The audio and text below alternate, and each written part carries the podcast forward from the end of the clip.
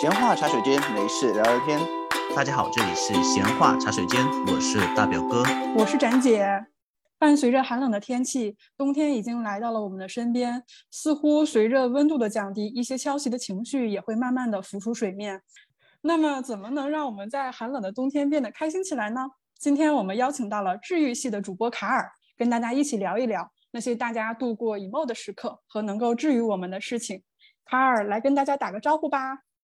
好的，大家好，我是卡尔西法，我是一个业余主播，是大学的时候开始录节目，录节目的初衷跟今天谈的话题不谋而合。今天可以跟大家分享一下如何去处理。生活中的一些情绪，怎么来调整自己，让自己获得一种舒适感？OK，好的，谢谢卡尔，欢迎欢迎欢迎，谢谢大家。所以卡尔，你最开始做节目是为了进行某种自我疗愈吗？是的，可以分享一下吗？好的，应该是一零年，一零年我应该是大三，在学校校电视台就给主持人们做编导。去校电视台就是为了避开一些学生会的一些琐事嘛，然后我觉得这样，嗯，去尝试做一些校内新闻，就看看他们是怎么运作，还挺有意思的。做节目嘛，在那边就学会了一点剪辑啊，一些这样的小小的技术。然后后来呢，就开始把这个呃录音当做日记嘛，就是对自己说话，就是想，嗯，我本来心情，对，并不是想要给别人听的。早先不是有流行博客嘛？有些博客是支持上传音频的，我就把比如说今天我想说的话，一些感受就录得很简短，然后就往上传。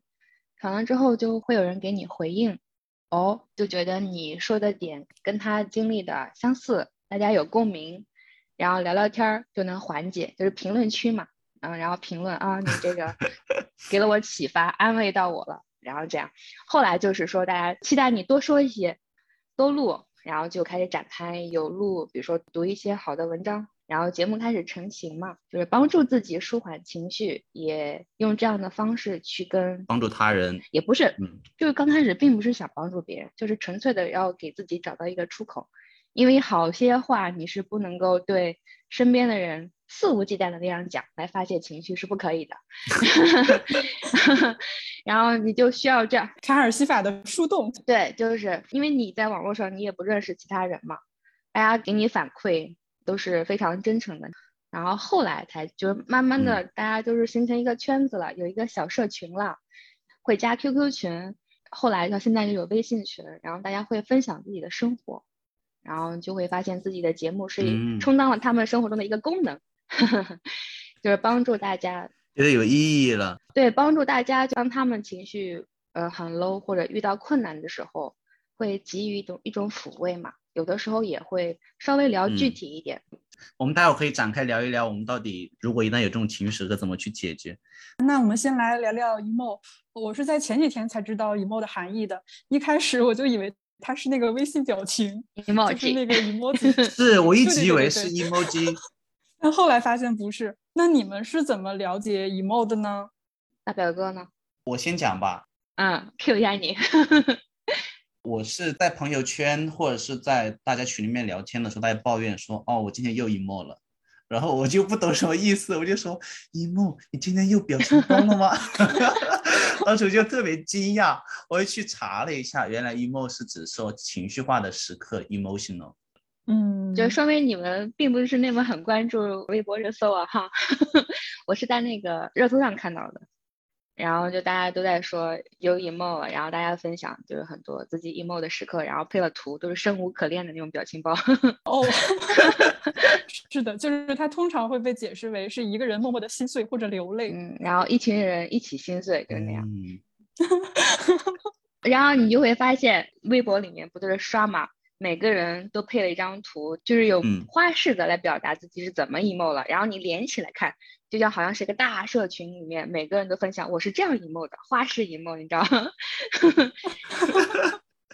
就最近啊，因为大家都处于连续的 emo 的状态，就已经不用文字在那个微信里面沟通了，都是发一些表情。然后他只嗯要一发这个表情，你就知道他是为什么，或者正在经历什么样的情绪，都互相很了解，这是一个氛围，你知道，一个氛围。我能理解，就是那种无力加疲惫感，就连文字都不想打了，真的 就那种一天忙到晚。嗯，对，但是你还能百分之百懂得，你能 get 到，神奇了。嗯，对苦不堪言。就是谁说人类的悲欢是不相通的呢？还是相通的吗？对，相通，人类的悲是相通的，欢可能不通，就是你悲的时候，别人欢，你会生气的。但是大家一起痛会觉得哇，原来我没有那么的惨。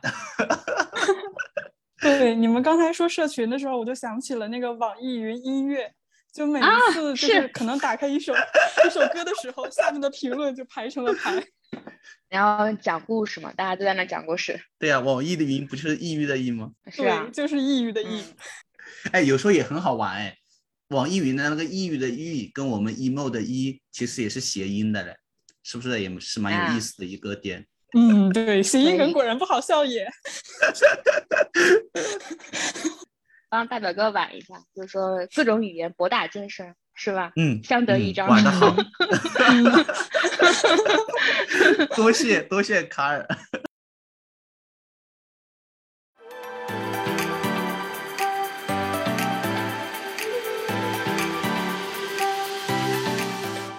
题就是你们会不会觉得这个以貌是另外一种语境下的矫情呢？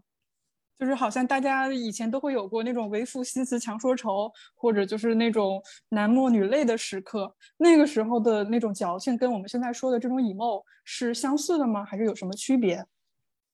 都已经一个人默默流泪了，怎么能算矫情呢？都已经是一个人默默流泪了，不行，你要给大家这种发泄的渠道，一个人默默的，不能再剥夺了。嗯，一个人有这样的时刻，他得必须得不能被压抑释放的。渠道。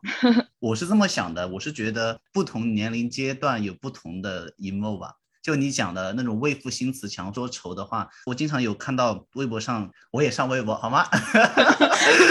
就豆瓣或者微博上面讲说，有些小学生拿一本作业扮掩面说今天又 emo 了，他们也会有这种困扰嘛？我觉得他们的作业就相当于我们的工作一样嘛，就是不同年龄阶段都会有不同的困扰。但是我觉得像刚才卡尔讲的，有 emo 了还不能让人发现吗？怎么了嘛？我的点在于一个人，他是一个人默默的，我想应该没有给别人或造成很大的那种情绪上的那种传染嗯或者干扰。就每个人都需要这样的哦空间嘛。我的点在于一个人且默默的，矫情可能 是那种偏无理取闹一点，而且很大成分是表演给别人看的。对哦他是在一个一个群体里面，他想通过这种表达或这种情绪，他要获得点儿，比如说别人的关注、别人的安慰或怎么样。嗯嗯，我在想是不是这样的区别？但是你 emo 不也是要在一个社群里面把这个事情共享出来嘛？嗯，这样才会形成一个流行的一个现象嘛？可能会有一定的滞后性。就比如说，当我 emo 的时候，那个情绪是我自己默默承受和消化的，嗯，是不会表演给别人看的。然后等到过去的时候，我才能够慢慢的把这个事情跟别人说出来。我的想法是，我觉得是处理的方式不一样吧。就如果矫情的话，你是像祥林嫂一样把这个事情不断的复述，以博得同情或表演式的博博得同情。但是 emo，我觉得目前这个词的语境的话，更多是一种就是自我调侃。我没有说想要拿到你的同情，这是我自己觉得我自己的生活有已经是这个鬼样子了，我以一个自我调侃的方式说出来，你可以同情。我理解到你这个想法，嗯、有点像就是一边喊着丧，一边还在努力的那种，有点像。他要有一个渠道我表达一下，但是我没有沉溺在里面，我还会有其他的行动来调节自己，是吧？嗯，就是我之前看到的，你就说为什么年轻人看起来都是丧丧的？其实大家在喊着丧，他喊着丧就其实是给自己一个减压，用嘴巴喊出来，或者是哭出来或怎么样，就是一种减压，因为他是很主动积极的去减缓，因为他还要攒力量去继续努力，继续把生活安排好。我也想那个动图，陆小葵，就今天晚上你可能 emo 了，一个人默默流泪，说天都要塌了。明天早上，陆小葵你可以的，朝气满满的，加油哦！这让我想起呼兰了，说陆小葵这个，呼兰不是脱口秀里面说的，说每天早上就出去嘛，是干翻一切，是吧？然后下班对搭地铁了，嗯，然后自己被干得服服帖帖。是的，是的，呃是啊，就是日复一日嘛，都是这样，嗯就是属于丧然，又丧又然。丧是丧又然常态，然是自己还是有目标，还是有想法。那我现在就要问一个扎心的问题：嗯，你们最近有过可以被称之为 emo 的时刻吗？我感觉我都没有走出来，还没走出来呢。我觉得我现在嗯就很 emo。我给你们录节目的时候，因为你刚开完会嘛，也没有吃饭。对我现在就是刚结束工作，然后又没有吃饭，然后工作又很不顺意，就会很 emo。而且这种不顺意又不是一回两回，它是一种每个礼拜都这样的，可能日积月累就会形成一种藏在心底的情绪吧。应该说到就是上班对吧？然后那个最近我下班的时候都会有雷同的套路式的一个那个发朋友圈，呃，好嗯耶，非常好，下班啦。你就是陆小带着加培嘛班？材料回家了。就是对你是不是看到了？都是同一格式，嗯好耶，非常好，下班了。然后我空空几行，我带了加班材料，然后我会有大概就是说，嗯明天可能还要早班，然后什么事情排不过来，就是天呐，最近我好像都是这样。就是我的点在于，成年人基本上 emo 的瞬间，很多部分来自于工作嘛。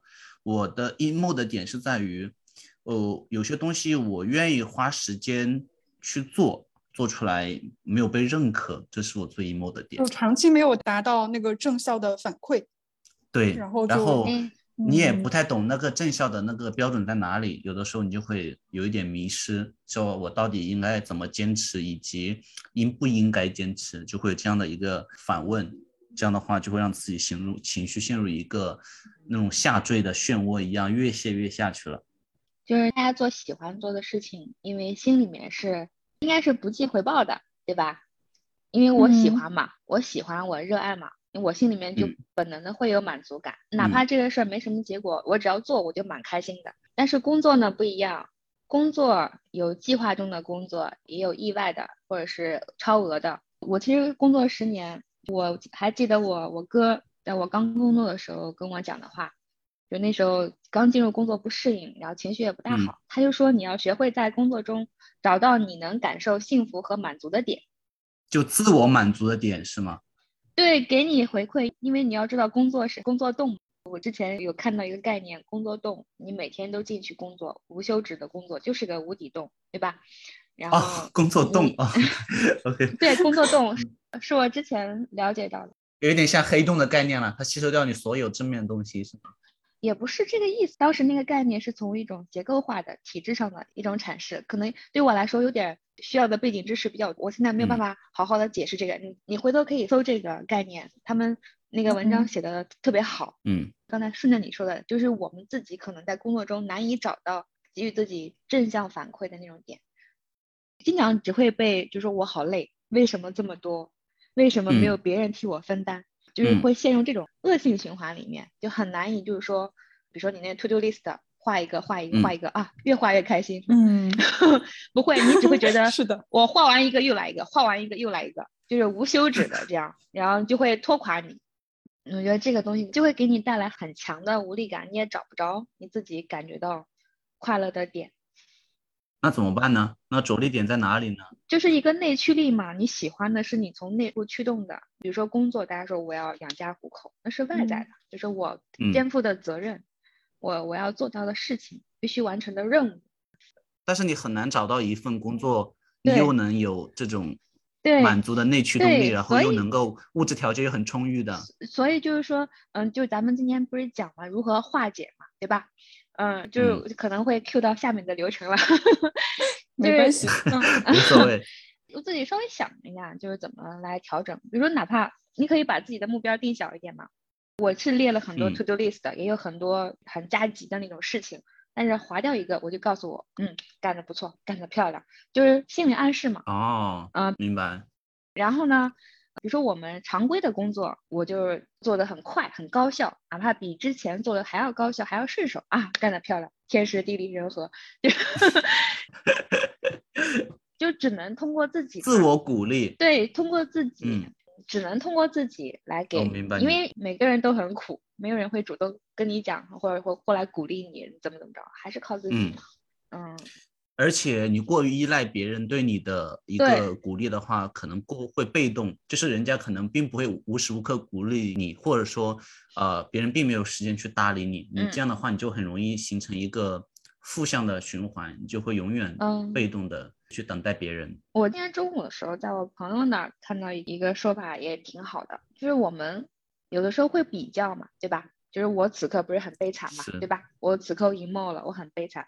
然后比如说我看到朋友圈里其他人怎么怎么着了，就会有一种落差感，是吧？其实你也不知道别人背后到底怎么着，只是你看到了别人好像此刻过得比我好，然后我心里就哎特别难受，也不知道怎么调节自己。其实我们看到的和听到的，也不一定代表的是什么真实，还是要关注我们自己具体的事和具体的人吧，对吧？然后如果关注到这些具体的事、具体的人，我自己该怎么处理我面前的事情，就是不要去给这些东西加很多意义，快乐啊、悲伤啊什么东西不要加，我只是沉浸去做我该做的事情，完成了一项就是 good，非常好的。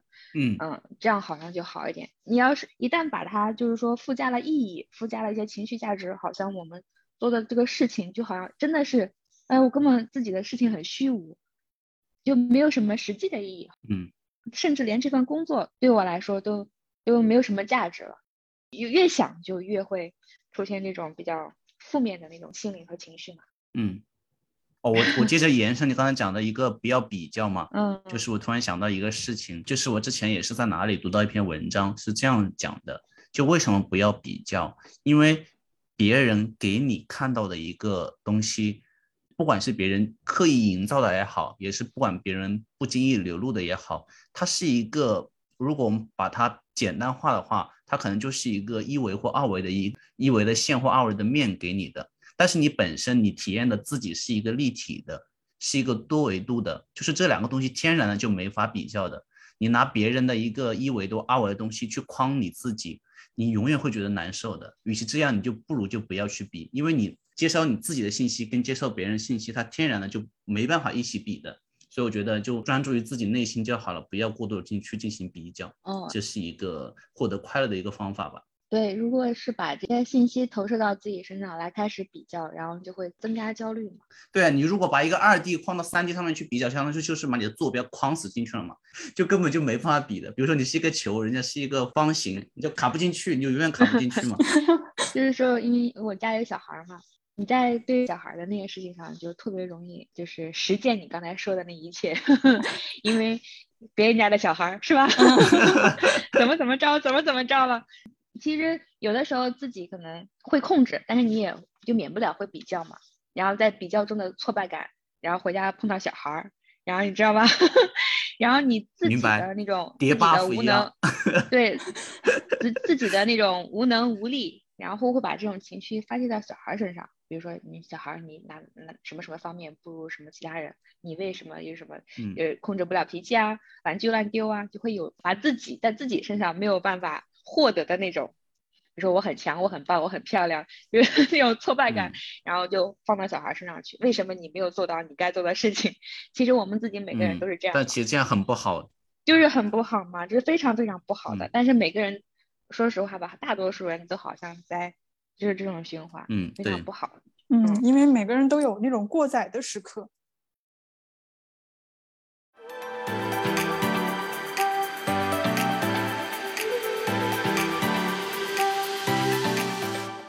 你就在于家长会把自己这种生活的无力感投射到孩子身上，但是孩子本身他是不了解家长负面情绪的一个起因的，他就不能够同位的去理解你，那就造成一个什么呢？孩子就会形成一个趋利避害的行为，就是说你对我负面情绪的话，我就躲开，或者说我会自我检讨说哪里做的不好，或会让你高兴。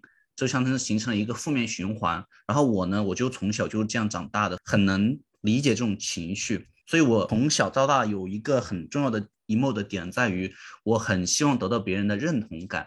这就是我从小可能就是刚才卡尔讲这种，因为家长在生活中无力的这种掌控感，回到家会发泄给孩子。我觉得我就是属于这一类的一个相对的受害者，所以我有的时候不知道家长的正面情绪和负面情绪的来源的话，我就会去。进入一个自我剖析和自我的审视，是不是我哪里做的好，他今天高兴；是不是哪里做的不好就不高兴，所以会自我的质疑和怀疑，然后导致我现在经常会有一个这样的一幕的顺序，就在于不管是跟日常跟别人沟通，还是工作上面，如果但凡有人会表现出不高兴或不满意，我第一个就会审视自己，说这个地方是不是我没有做好，但是很可能我回看。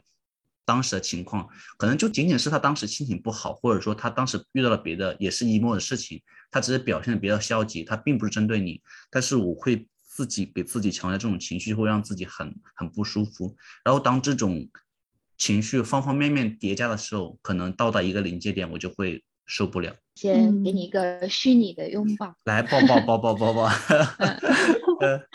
对。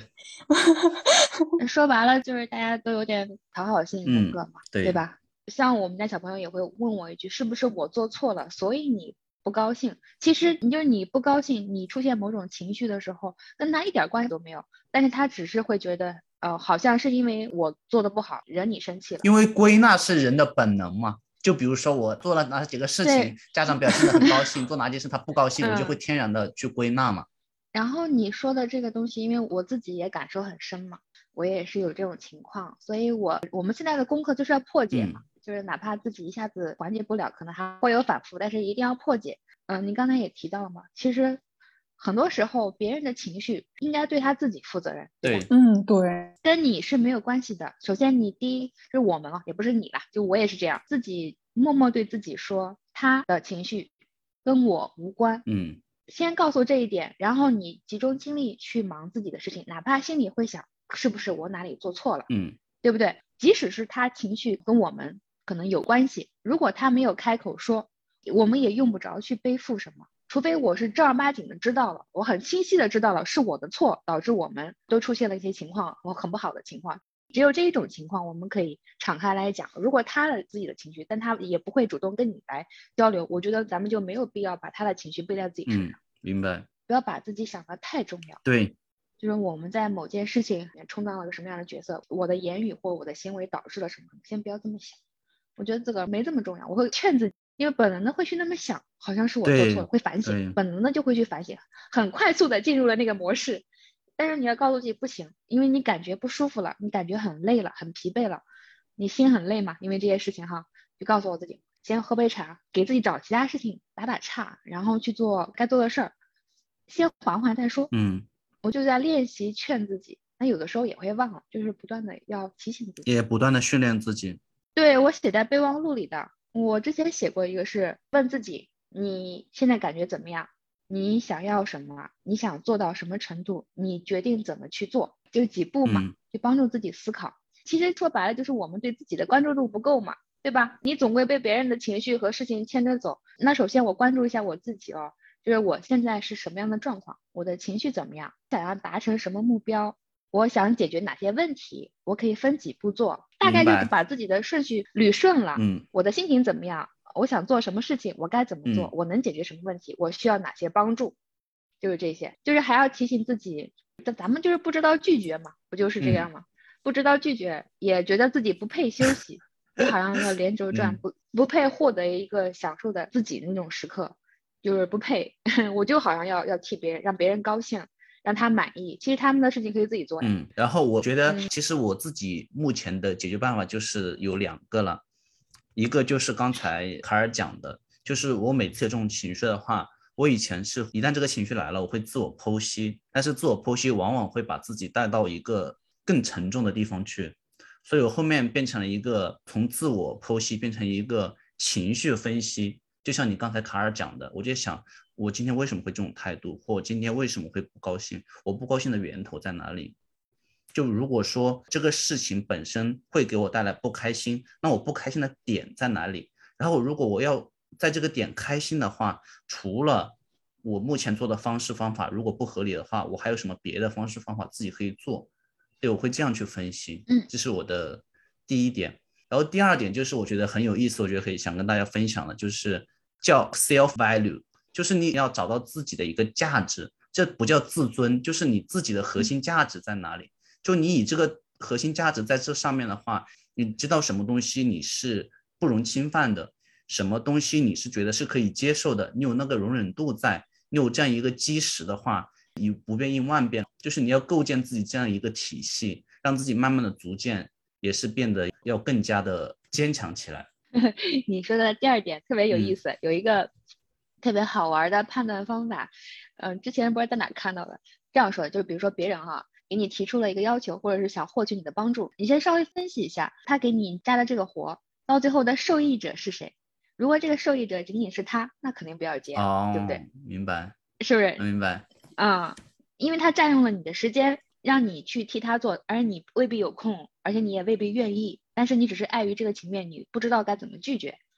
然后，假如说这件事情与你与他都有好处，都挺好的，然后正好你也有空也有时间，哎，你觉得对你来说没有影响，那咱们就可以接嘛。嗯，回到刚才，就是别人给你提出了什么，我们先想一想，你心里面是不是接受？是，能不能做到？与我是不是有益？嗯，就多问问自己，你的感受是什么？因为像，就很容易忽略掉自己的感受嘛。哦，顺着这个东西，我其实想讲一个东西，就是你要不要去做这个事情？我觉得你可以有一个简单的评判标准，就是我现在就在用的。你要知道这个事情有没有勉强自己，嗯，以及勉强到什么程度。我觉得这个才是你最先开始考虑的。就是你其他东西你都可以其次考虑，但是你一定要先问自己。我觉得现在很多情绪它发生是发生在你。没有把自己放在优先考虑位，那个情绪它就自然而然的产生了。那产生以后，你再去后续的，不管去考虑到什么东西，你都会带情绪走的。那与其这样的话，你不如就第一步就问这个东西会让我自己不高兴吗？会勉强我自己吗？如果我做这个东西，它勉强我有几分，我会承担过去吗？就比如说刚才卡尔的那个情境，有个人找我帮忙做一个简单的工作，如果说我现在是有闲有空。我觉得就算有利于你，我乐意做这个事情，我不会有额外的负担，我是愿意做的。但是如果一个事情就算是利于我、利于你、利于大家，但是我现在真的是已经是超载了，我真的做不了，那我就会很诚实说，我做不了，对不起，我真的做不了。我觉得这个东西就是你一定要清楚的知道自己的能力边界在哪里，以及自己的底线在哪。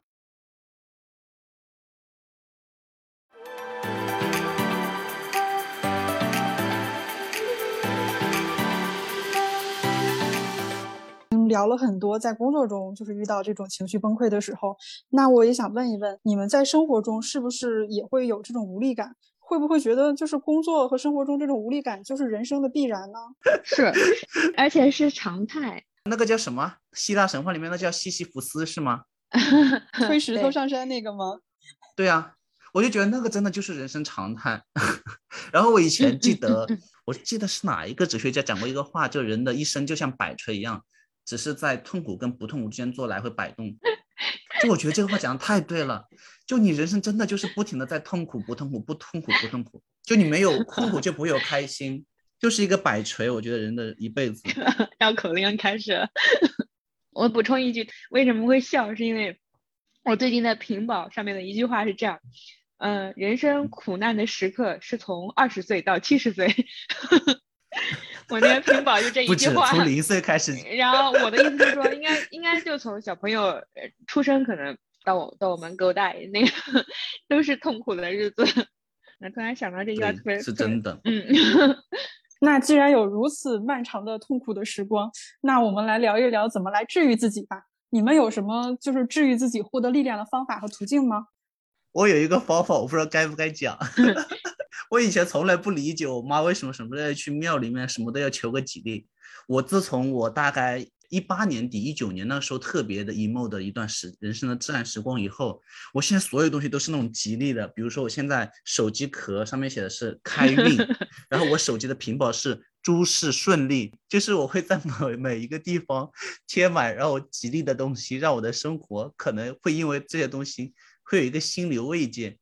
这是我 目前做的，我觉得大家都可以尝试，就在你能想到的一些小角落、小细节，都做这一些充满那种好意头的东西。就不管它是真的带来好运，还是只是一个彩头，至少你看到的时候，你会内心会有一种莫名的力量。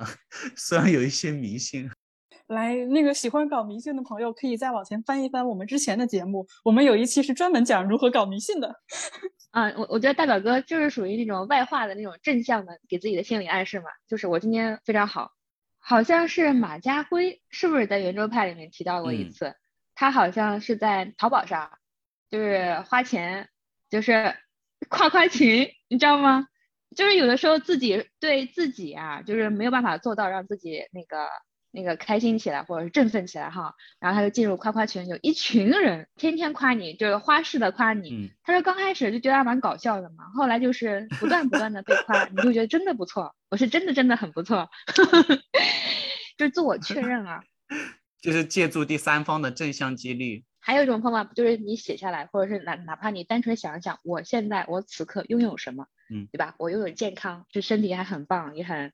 也很不错的父母，然后怎么？就是你先列出你所有拥有的东西啊！你看我拥有这么多，其实心里会有一种一种确认感，一种满足感，会有。不是说到就是调整自己的一些方法嘛？我之前就是一九年到二零年，然后度过了非常非常漫长的、非常非常灰暗的时刻，因为也涉及到就所谓人嘛，人生中都有一些很多很多重要的选择抉择，是吧？然后现在看到都还好，都因为过去了嘛。当时的就是走不出来啊。当时正好是那个脱口秀大会、吐槽大会，然后奇葩说，反正就是你能笑出来的，就是你能笑，他能让你笑，能笑出来。因为你虽然你心里很难过，你还是走不出来，但是你呃大笑了，呃 get 到那个点了，能慢慢慢慢的缓解。我觉得当时是他们拯救了我，是拯救了我，就是让个通过一个这种算被迫的大笑的方式，嗯，不算被迫，的确好笑。是因为自己笑不出来，自己的生活是让自己笑不出来，但是你觉得这样不好，因为生活里面还有其他事情必须要去做，因为你要去做事情的时候需要力量嘛，那你就需要外援了，就需要外界给你力量，然后笑是最最 笑是生活的解药，对，是的，笑一笑十年少对，然后我觉得他们救了我，然后包括他们有一些那个脱口秀，我也也演员也有我特别喜欢的，他们哪怕是。梗啊，价值啊，我都很确认。然后还有，还有，我觉得有好看的人，就是你喜欢的一些，我也不是颜控了，就长得好看的人，自然而然看着你会开心嘛，会舒服哈。然后会看很多，就是单纯很甜，当然不是那种傻白甜，就是甜甜的，里面的人也很值得托付，很值得，很忠诚。虽然你知道现实生活中不会存在，会或者是很少。但是你单纯的看故事会回血，你知道吗？就找糖分回血，就是那种。我我会的，我固定看某一个，因为我之前看不好的日子里看综艺比较多，然后我有一个韩国综艺里面，其实我知道那是剧本嘛，对吧？